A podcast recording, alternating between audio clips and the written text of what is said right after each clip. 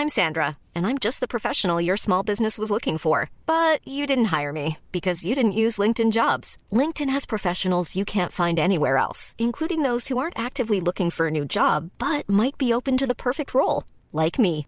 In a given month, over 70% of LinkedIn users don't visit other leading job sites. So if you're not looking on LinkedIn, you'll miss out on great candidates like Sandra. Start hiring professionals like a professional. Post your free job on linkedin.com/people today.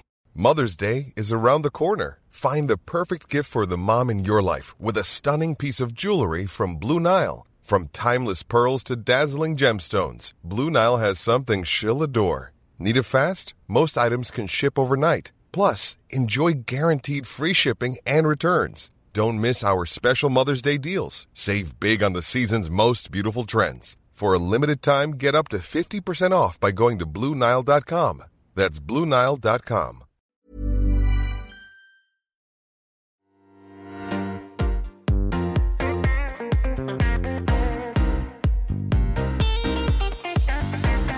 Hi, everyone, and welcome to Confessions of a Debut Novelist with me, your host, Chloe Timms.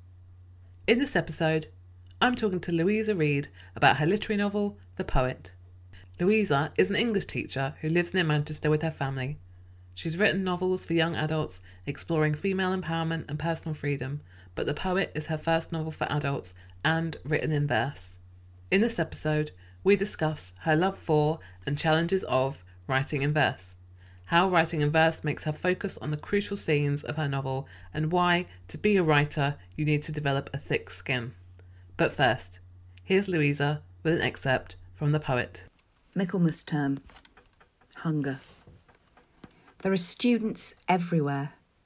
Strutting magpies, they chatter in black gowns and white bow ties, crowds of them loudly matriculating. I wait and watch. Lean against a wall beneath a bridge of sighs, wearing a tight black dress and stupid heels that trip me up on the ancient stones. I wonder if I laughed as much when I was them, or smiled so widely. Can't remember where I went that day, what I did, with whom, or why. Smoking a cigarette, I stab the wall with a stiletto and wait for you to come cycling up the lane, barrelling forwards, the rebuke of your bell, the chiming tinnitus of evening. I ought not to be here, wasting time, should be inside one of those book lined rooms, safe in the refuge of paper and hard work. I have been attending to other things. In the last week, I have noticed the colour of turning leaves vivid shocks of sun slicing across crenellated skies, and I have noticed the smell of the season, damp and rich, so dark it's almost black, and the rub of soil in my shoes between my toes.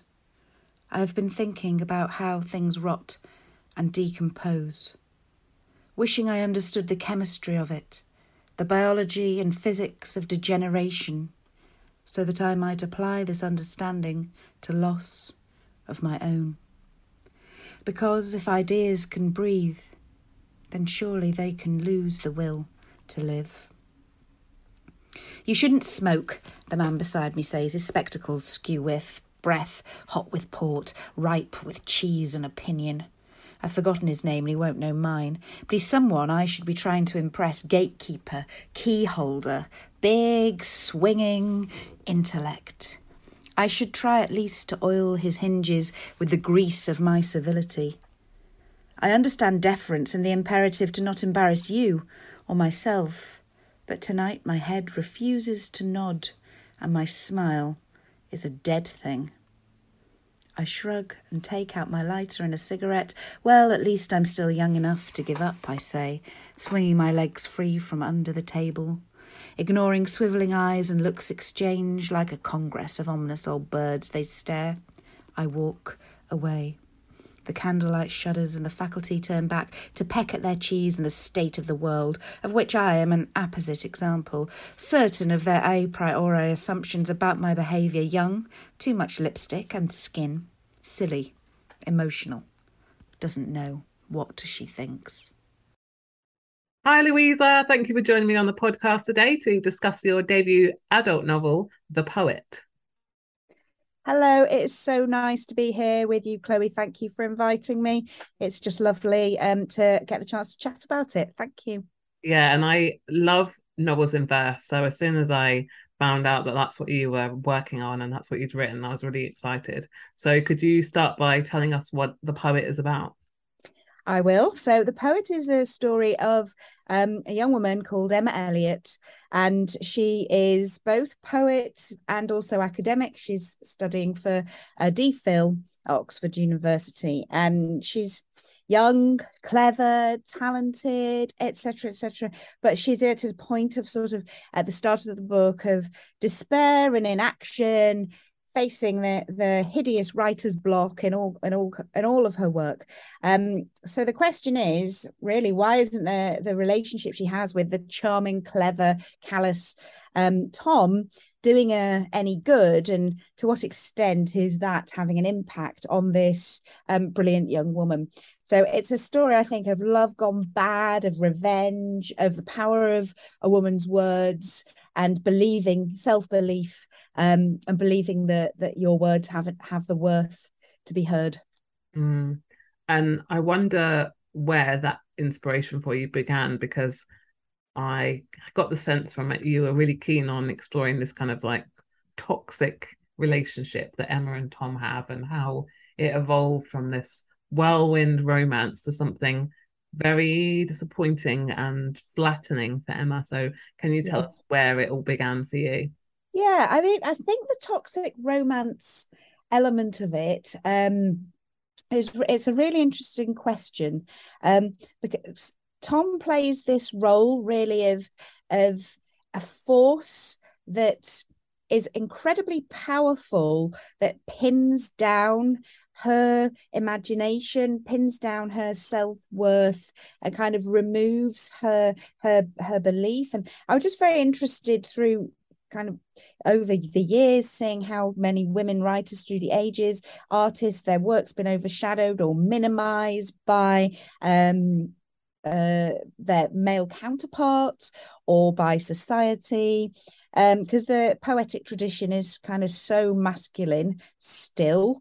Um, and i think that this idea of a woman floundering feeling like she's not good enough is something that loads and loads of people can um, associate with, whether you're in the writing world or whatever, or the academic world. It's something that resonates. Um, and I name check a few like Zelda Fitzgerald and Colette, these famous women writers um, who've either had bits of their work nicked or plagiarized or um, they they or they just haven't been heard really so that was where it came from i think and uh, but but tom for me as well as being her her lover he stands for lots more. He stands for kind of patriarchy and status and power. Um so he's a he's a symbolic figure as well as being an actual character in the story. And i don't i don't know if you you feel that came through but that's what that's what i felt about him that it, and he was almost like um, a manifestation of all of those of all of those um, oppressive forces. Absolutely. He is the the personification of all these barriers in her way not just yes. herself but academically and like you say in society. Did you feel that you were maybe channeling your own past frustrations with uh moving forward in your writing career or like writer's block, death, self doubt were those things that you channeled when you were writing this novel? Oh yeah, completely. yes, yeah, but that, that's such a an ever present thing, isn't it? That like, oh, will it be good enough? Am I good enough?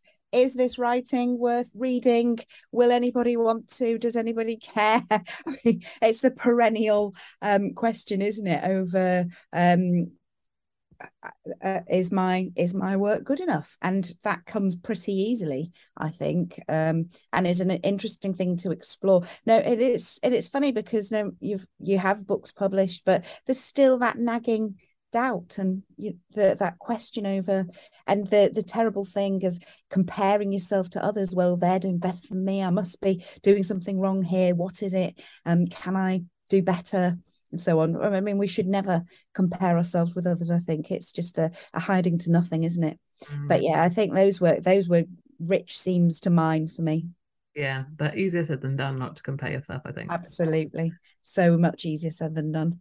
So let's talk about the form of your novel then, because we mentioned it's a novel in verse, and I love that form. I think it's absolutely great. I really love um, Sarah Crossan's um, mm. I've forgotten the title of it. Here is the beehive. Here is the beehive. Yes, and I thought your novel really reminded me of that because that is, I mean, it's exploring a different type of relationship, but it's got that intensity of, of I think that's what the verse brings to it because I think it's your novel packs a real punch, and obviously there's because it's in verse, there's a lot less space, there's a lot less words than a, a kind of standard um, regular prose novel. Um, why verse then? What is it that appeals to you about writing in this way? I just love it. And it's, I think it's because I've always been a big poetry fan, but one of the forms of poetry I really, really enjoy is a dramatic monologue. When that you get that that character telling a story to um, the audience, and they're, they're so fascinating to me how you can marry up the kind of narrative, but also with the voice. Um, so it's just, I guess, a kind of extension of that to a certain extent the the the Charlotte Mew element of it. I know we could talk a little bit about that. It's it's kind of I read her Farmer's Bride poem and I thought, oh, this is just amazing. Um, the way she she inhabits this different voice, but through poetry, and that's quite a short dramatic monologue, really. So I, I just got kind of got hooked with the experimentation with it. As you say, because of the brevity, there's a punch to it and a power to it, and you're just getting on with it. And mm. I, I find like I find that very exciting as a writer because I don't rarely feel bogged down um, and I'm always kind of moving on. And there's a push forwards because of the of the succinct nature of it, and because you're trying to hone in and zoom in on those intense um, subjective feelings and that also really works for me the way i think the way i feel uh, and um, getting into my character's head trying to come as close to them as I possibly can. So I think I, I pretty much write all of my verse in first person, trying to make that um, character come through to the to the reader very very closely, um, and picking the the right words for it. Um, I just love the I just love that the the finding the perfect way to express the the feeling, the emotion, the moment. It's something very very satisfying about it did you go into this novel knowing you were going to write it in verse? Yes. Yeah. Definitely. Because I can't I can't really not write in verse now, but also the the subject matter is mm. so perfect for it because it's about a poet who's writing about a poet and the kind of the whole plot turns on the the idea of words and language and who owns those words and that language. So i definitely went into it knowing that i was going to write this in verse and um it, it, it i think it works well. I hope it works well. I somebody once asked me if there's any any areas subject matter that's kind of off limits or wouldn't fit the verse novel and I, i'm not sure. I need to think more about that. There, there, there, may well be. I guess if something was a bit dry but if anything's about emotion or relationships or connections between people that is always going to be i think um theme which fits poetry. Mm. um so yeah. Yeah and you mentioned charlotte mew who emma the narrator is writing about and um, she's very caught up in Charlotte's life and her work. Um, I didn't know who Charlotte Mew was when I when I read this novel and I looked her up. Um, and I don't think you necessarily need to know about her, but can you, um, for the benefit of the podcast, tell us a little bit about Charlotte Mew and why she became your poet of choice and Emma's poet of choice? Definitely. Um, so I first came across her because I, like you, I hadn't heard of this poet, um, and I've, despite having spent years in education and studying English and so on and so forth, but I first came across her when I was teaching um, a GCSE anthology, and this poem that I just mentioned, "The Farmer's Bride," was in there, and so I looked her up to find out more about her and her work because I thought, well, why don't I know about you? Because this is really amazing, um, and she fascinated me. Her life, her um, her the time at which she was living, the way in which she was acknowledged in her lifetime as somebody with huge potential but also talent all there that she, she was um, hardy and sassoon and Woolf they were also this is a great poet this is a poet for um, generations to come. Everybody needs to know this writer's work. She's you know the real deal. And then we didn't nobody did know about her. She just got forgotten. And I found that fascinating how that can happen. Um, she really had something, she really did different things with form. And she was somebody who wouldn't, you know, to do what editors or publishers told her to do. Her this poem, The Farmer's Bride, the lines are so long that they kind of go off the end of the page, some of them. But instead of so she wouldn't accept that she had to kind of short them down and and for for publication she instead made the the publisher do it landscape instead. So it would accommodate her vision of her work. So she was really feisty and tough but at the same time kind of shy as well. And she had a very very difficult life uh, with a lot of familial illness, uh, especially mental illness.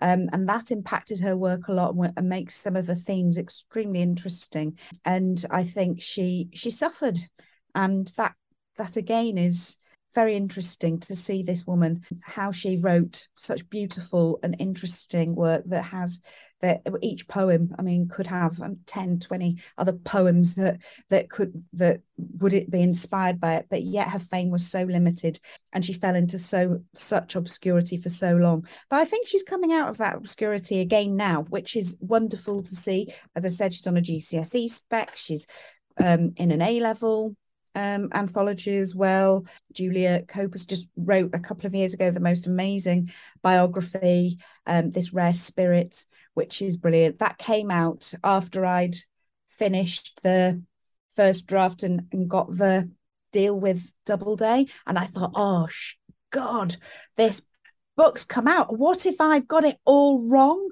about Charlotte Mew? So I was reading, reading, and it's so wonderful. It's a brilliant biography, and I and, and the stuff that I'd put in, fortunately, was right to to the extent that it needed to be. There's a little bit of playing around with this idea of did she write poems that she then rolled up and uh, used as roll ups to and smoked away. Um, so was there a whole kind of work that was lost lost because she didn't believe in herself? And I don't know whether that or not that's true, but I played around with that notion.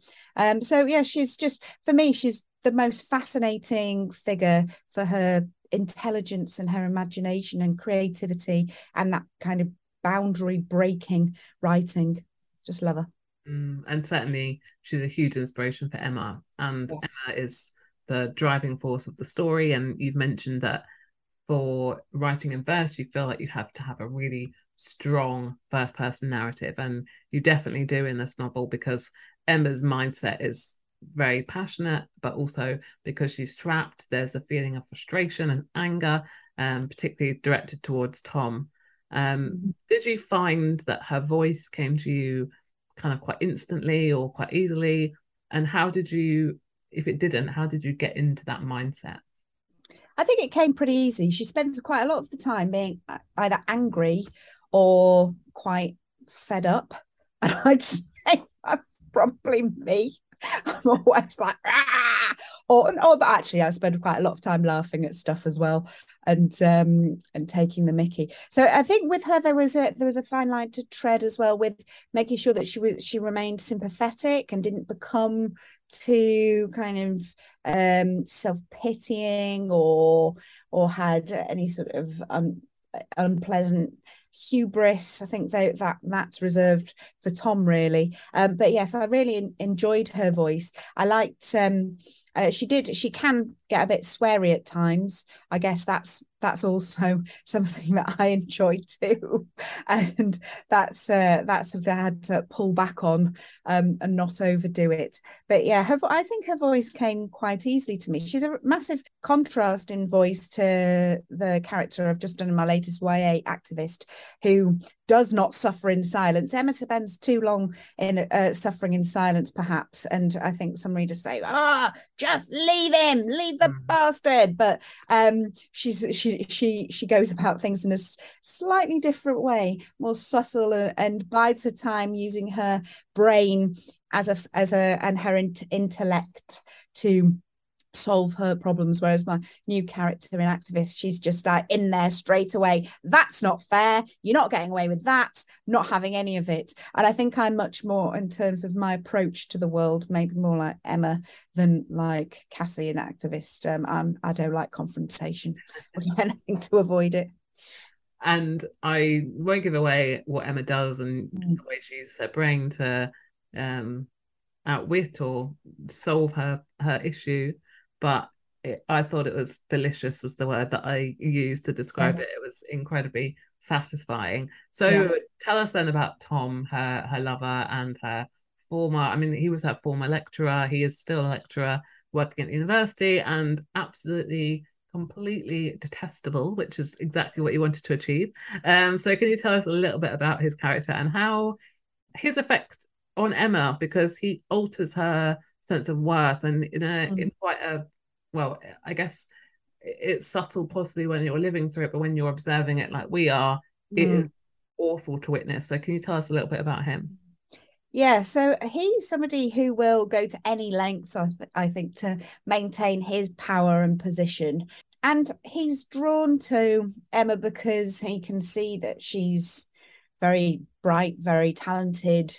But at the same time, he likes her best when she's weak, when she's broken. So it's that very interesting dynamic where somebody can use your talent almost or or that what is great about you to undermine you. And it's a it's a play on the kind of teacher student as you said uh, relationship um, and that exploitation that can come with that when there's a power imbalance and he understands and he knows that she idolizes him that she idealizes him and he can use that to his advantage. He's um hot hopefully well she finds him hot big strong sexy she's mostly attracted to his brain though i think which she believe emma believes is godlike she puts him on this pedestal and he takes advantage of that. He he um, he uses that, and there's a, there's a real worm at his heart. But what's interesting, I think, about about that kind of a character, Tom, is he doesn't even acknowledge his own cruelty. He can't really ever see it that he does anything wrong, and he won't reflect on himself and take on board any criticism or even see see a true reflection in the mirror. He sees what he wants to see.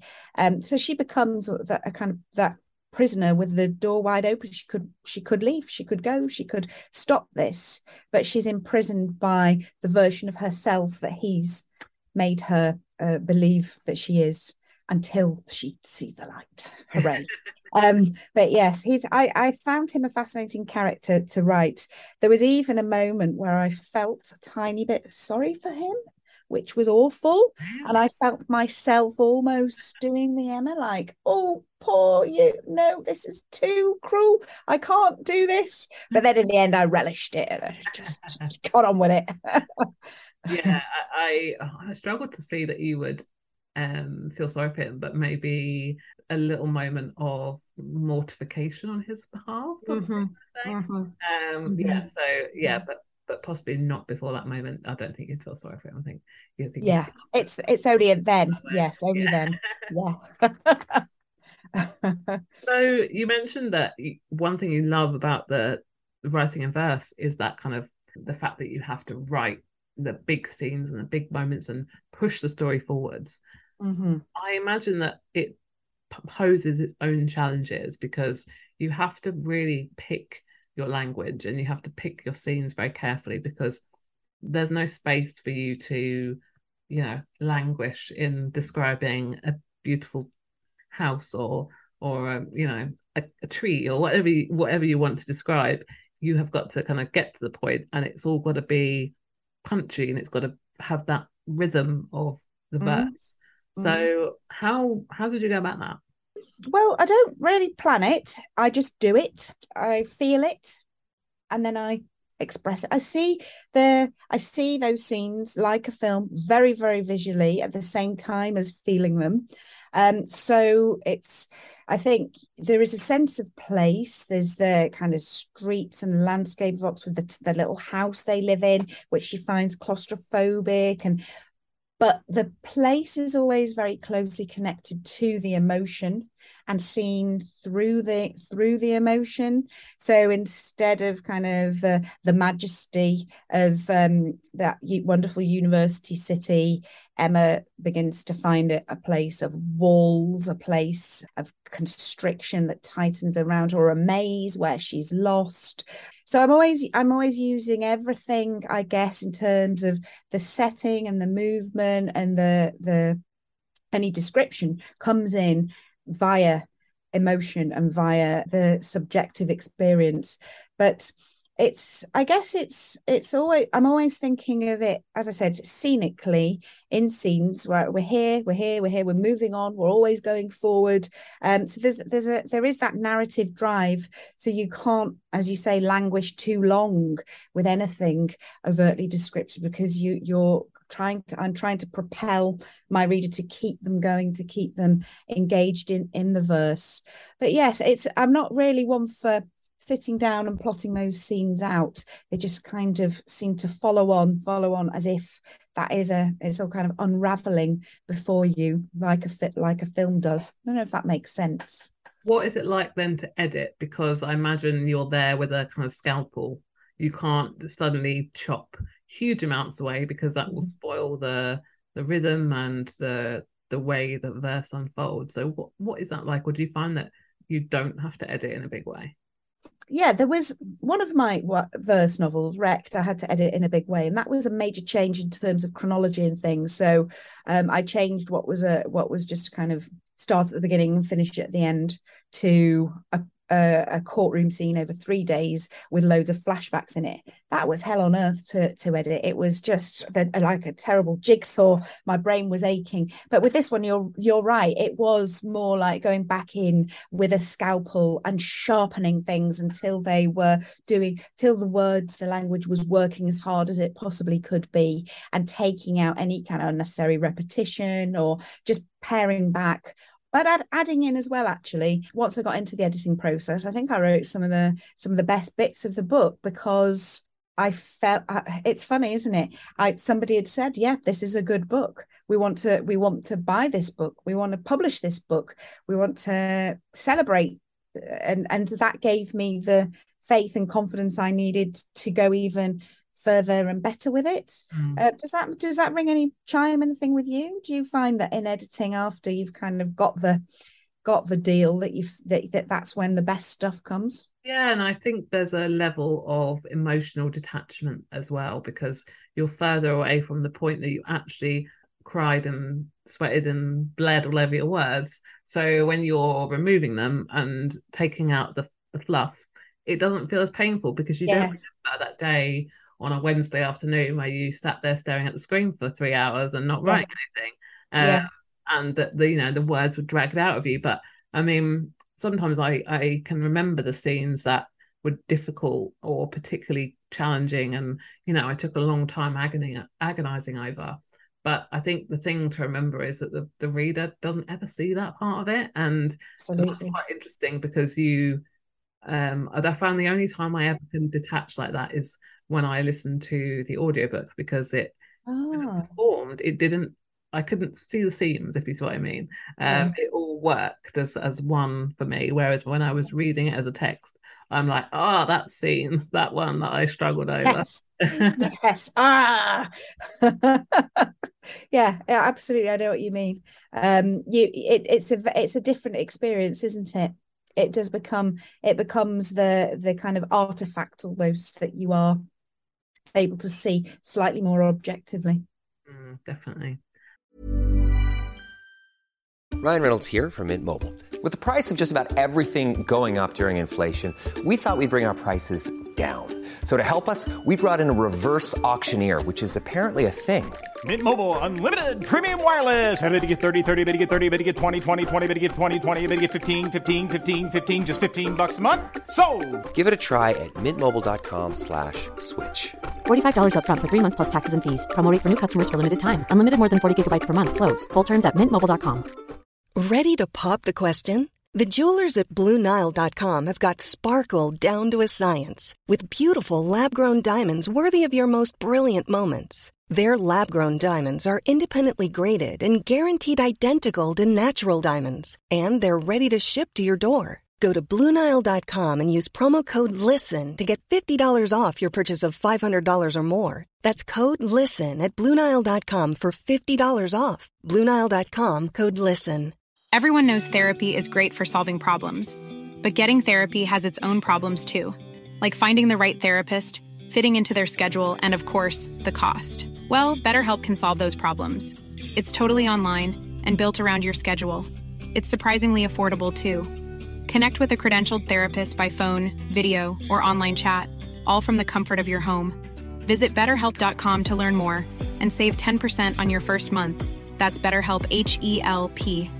Burrow's furniture is built for the way you live. From ensuring easy assembly and disassembly to honoring highly requested new colors for their award-winning seating, they always have their customers in mind. Their modular seating is made out of durable materials to last and grow with you. And with Burrow, you always get fast, free shipping. Get up to 60% off during Burrow's Memorial Day sale at burrow.com slash ACAST. That's burrow.com slash ACAST. burrow.com slash ACAST. Um, you've obviously written novels in verse for young adults, and you're comfortable with that form and you really enjoy it. But was there a part of you that was nervous or was worried about writing a novel in verse for adults? Because I think things are changing. I think we're seeing more experimental forms, shorter novels, novellas, things like that, that becoming more popular. But did you ever feel that nerves of I mean, obviously you, you sold the book, but was there ever a moment where you were like, mm, "Is this gonna is this gonna work? Is this gonna sell?" Yeah, definitely, completely. It was. I was wary. I wasn't sure there was a huge appetite out there for for verse novels. I mean, uh, you mentioned Sarah Crossan, and there's other brilliant experimental fiction, absolutely like Bernardine Evaristo, one of my favorite um, poets who also writes that I guess I feel like they're verse novels. She's called Anne Carson. She's absolutely amazing. Um, and th- there are the verse novels out there if you can find them, but you've got to go digging. You've got to go hunting a bit. It's not like that everybody's going to say, "Oh yes, I know that. I know exactly. I've got this suggestion for you. Why don't you read this one?" You've got. You do need to. You need do need to to seek them out. So I I did wonder, would this be a project that anybody that a publisher would take the risk with? Um, would it be the sort of project that a reader will want to to try. And some people are put off instantly. The word you say, poetry, mm. they think novel in verse. What a novel written in poems? No way, because they hate poems because maybe they've had a bad experience at school, or they just think it's an elitist thing where you can't get into it because it's going to be so tricky and difficult. But happily, um, I think people, if they do try it, they soon realize that, that because it's free verse, it's the organic rhythms of natural speech, that it carries them forward actually it's propulsive rather than being repellent so people say oh they forget they were reading a novel in mm. verse which is interesting in itself isn't it and maybe i don't know that's because of the plot perhaps that that I don't, I don't, is that a good thing? Is that a bad thing? I'm, I'm not sure, but um, it's it's uh, certainly a tricky thing because you are going to potentially alienate readers by saying that's the form of it. But then again, readers will get alienated if you say, well, that's a fantasy novel. They say, well, I don't like that. That's a romance. I don't like that. So you can't win. We can't win everybody no. over. Yeah. You're, so, you're never you're never going to get everyone reading a book or everyone liking a book. But yeah, yeah, it's funny, isn't it? Because I don't really read poetry, and and I've always felt like don't get it, don't understand it, and I worry that it will go over my head.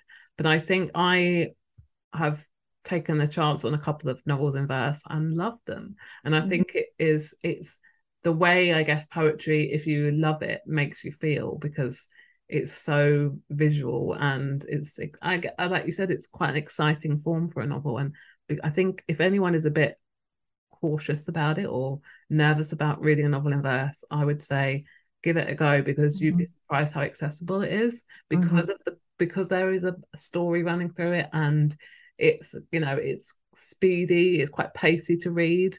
Um, Yeah. and so if you're someone that's thinking, oh, I don't I don't really get poetry, I don't read it, or don't like it, give give novels in verse a go because I think it's a different experience and it doesn't give you that feeling of you're in school and you've got to analyze a poem or anything like that. It's a different feeling, I think.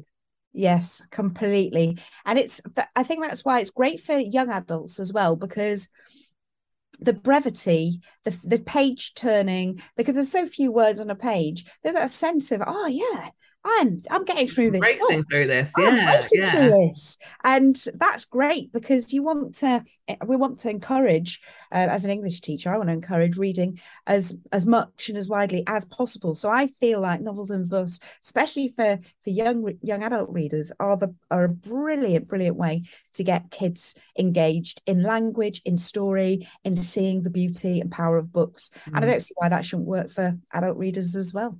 Yeah, absolutely.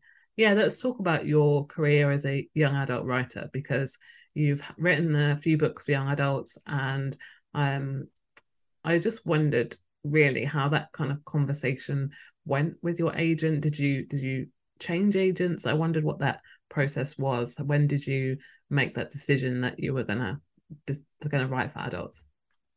Well, I didn't really, um, and I didn't change my agent. I, I didn't tell my agent I was doing it. I don't think, or I might have mentioned it in passing, and she didn't say, "What the hell are you thinking? Stop now!" um, I just did it. I didn't really. I just felt like it, so I did it. Um, I'm not very good at being strategic about things. I just do what what the, the mood takes me. And fortunately, Jessica Hare, my agent, um, she loves novels in verse. She absolutely adored it. And she gave me again the confidence to say, Yeah, this is great, go for it. And she took so she is a, a children's writer's agent, but she was so wonderful in um just thinking, Yeah, we, we're gonna do this, we're gonna get it out there.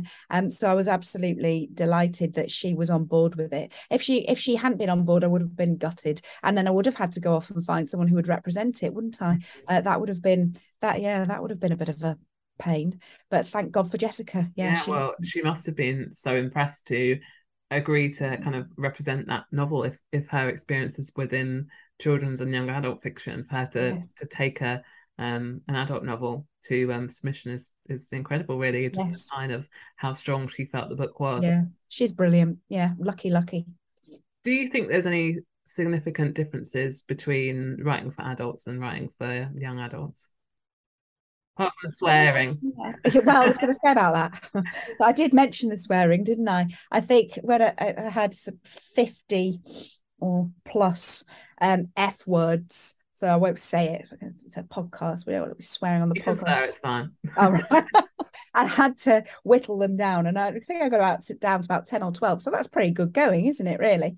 I think that the books, but for young adults and adults, everybody wants a good story, whether you're a teenager or a grown up. I think maybe there is a bit more room in my adult writing for me to be a bit more introspective, ask a bit more of the the reader to allow greater um, kind of internal monologue or but that's there in in my young adult as well i think all i'm still dealing with hard hitting stuff in both thematically. Maybe i can be more brutal about the bleaker and darker aspects in adult but both books have hope. Both are kind of across those those age ranges the the hope is i think there and um, not all is lost. Maybe there's a bit more sex in the poet than or implied it's not graphic by any means but there's i've done that in young adults as well so i think it's it's largely similar i'm just aging up the, the protagonist, aging up the other characters, and taking on the themes from young adult that maybe in a just in the more adult context. So whereas in activist, I'm dealing with a school and kind of the the problems of of inequality in school. In the poet, it's university world, the world of work, um, and for those reasons, it's more um, perhaps more applicable, uh, relatable to the to the adult reader than to the young adult reader. But I, I don't know. So I think there's a lot of a lot of um, similarities really in the in what I'm doing, but I have just gone for it with my language in the poet, where as in my young adult maybe I'm not being quite so demanding in terms of the the the the vocabulary, the imagery, that etc. etc. But it's still pretty. I'd I'd hope it's still rich. Do you have any advice for anyone that's kind of wanting to make that switch between writing for different age groups? Is there anything that you would say um, you would advise them to do or not do? Just read loads. I mean, that's always the thing, isn't it? You've got to know your you've got to know your market. So I don't think you can be a young adult writer if you don't ever read any young adult books and vice versa. So that's key. Another thing is just be brave, have a go, see if you can do it. Why not? I didn't know if I could, but I just thought I'm gonna I'm challenge yourself. I mean, it's it's good, isn't it, to try keep things fresh and mm. and different and um mix it up a bit. So I really enjoyed the challenge of it and yeah, I th- I think don't limit yourself. So, can you tell us a little bit about your writing routine? As I know you're an English teacher, is your day job. Um, mm. very demanding job. We I've spoken to a couple of other teachers on the podcast before. Um, I'm a former teacher myself, and I know how much of a difficult job it is, and what a time-consuming job mm. it is as well. So, do you have a, a set time you write? Are, are you fitting it around your job? Do you have um, I don't know, do you do you write on weekends? What's your what's your method? When I started, I was one of those, and my kids were small. I was a thousand words a day person, and I sat down when the children were in bed, and I did my thousand words a day, and that's how I did finish Black Heart Blue, and was it just went, got it done. Now I've become so idle. I am just awful. I'm faffing around, messing about. I blame the internet actually. It's Twitter, it's Instagram, it's all of that rubbish. I feel I never, you on that. Yeah. Yeah. Never used to be on any of those things. So they they do spoil a lot for me and I should just leave. Um but you don't I don't I don't know. I do find that some I find sometimes I'm a I'm a big Twitter fan, but I find I, I see other people going, I've written 3,000 words a day. And then I'm like, oh, oh. now it means I have to go and do some. yeah, yes, exactly. Exactly. Um, so, yeah, I've just joined your club which I can't come to tonight because it's parents' evening, but I am going to be at your writing rooms from here on in because it's on a Thursday, and Thursday is usually my day off in inverted commas. Um, but yeah, I so I'm working four days a week now with just one day. Uh, so uh, which also I need to do school visits on. So I I do try and do a bit at the weekends. That's mm. really the time. But it's it's I've become a bit, as I said, lazy with it, and I need to up the ante again um, and I need to get back into a routine. But I think when you have a book out, uh, because the poet was June, and then Activist has been just today published today. It's there's almost like where's the space in that for mm-hmm. me to be working on a new thing, and it's it's a bit difficult. But I have started something new. I just needed to. I needed more thinking time with it, though. I think I'm getting there with the what is this really about? Yeah because you got to until I really know that, then then stuff isn't as good as it could be. So mm. that's something that comes later, though. I think, isn't it? You yes. don't you don't start on page one with I'm going to yeah. write a novel about this, and it's going to be thematically exploring this. I think that yes. comes out in the writing yes, process. Definitely. So, is there anything you know now as a published author that you wish you'd known right back at the beginning before you started? You need your skin as thick as a rhinoceros's. Nobody said that. Um, the amount of resilience required is huge, isn't it? Mm. And I thought when I first got was published in 2012, I thought, oh, that's it. I'm an author now. Well, hey, it's done. I'm dusted. But it's not like that at all. You will always be having to start again really with each book there's Mm-hmm. yes you start begin to get a readership perhaps or people who support you and groups around but i feel like every time it's a it's again i'm beginning at the beginning um so yeah the resilience the thick skin and just quite how difficult it is to sell books i think is something that's a revelation to me Yeah. So you already briefly touched upon it just a minute ago, but can you tell us anything about what you're writing next? Well, I think it's gonna it's definitely gonna be another novel in verse. So that that is one thing. It will be a, a first person perspective about a woman. Um, and she is going to yeah, it's going to be for adults. So it's I'm gonna try and get another adult one before I do any more young adults. And it will be about it's going to be about tricky relationships. Yeah, it's going to be around women and their their love stories, I guess, but not in a very not in a very positive way. It's going to be another dark doing. But maybe this character is perhaps um more of a more wicked more wicked than she ought to be. Right. Yeah. Mm.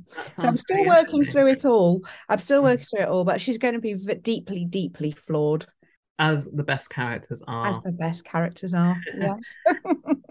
Louisa, thank you so much for joining me on the podcast today. oh, thank you so much. Been really, really lovely to chat. Thank you. That was Louisa Reid talking about her literary novel, The Poet, which is out now and available to buy. And if you'd like to support this podcast, debut authors, and independent bookshops, you can now shop in the Confessions of a Debut Novelist bookshop, hosted by bookshop.org, which I've linked down below in the show notes. If you fancy buying any of the books you've heard on this podcast, then the majority of them can be found in this bookshop. And if you can, I would really appreciate you supporting me, supporting the authors and independent bookshops by buying them through this online store.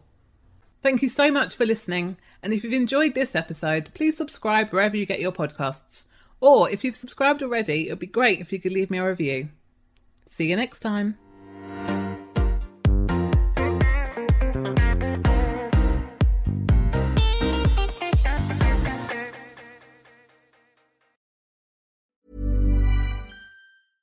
Hey, it's Paige DeSorbo from Giggly Squad. High quality fashion without the price tag. Say hello to Quince.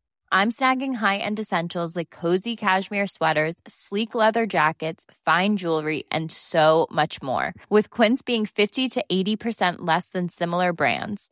And they partner with factories that prioritize safe, ethical, and responsible manufacturing. I love that. Luxury quality within reach. Go to quince.com slash style to get free shipping and 365 day returns on your next order.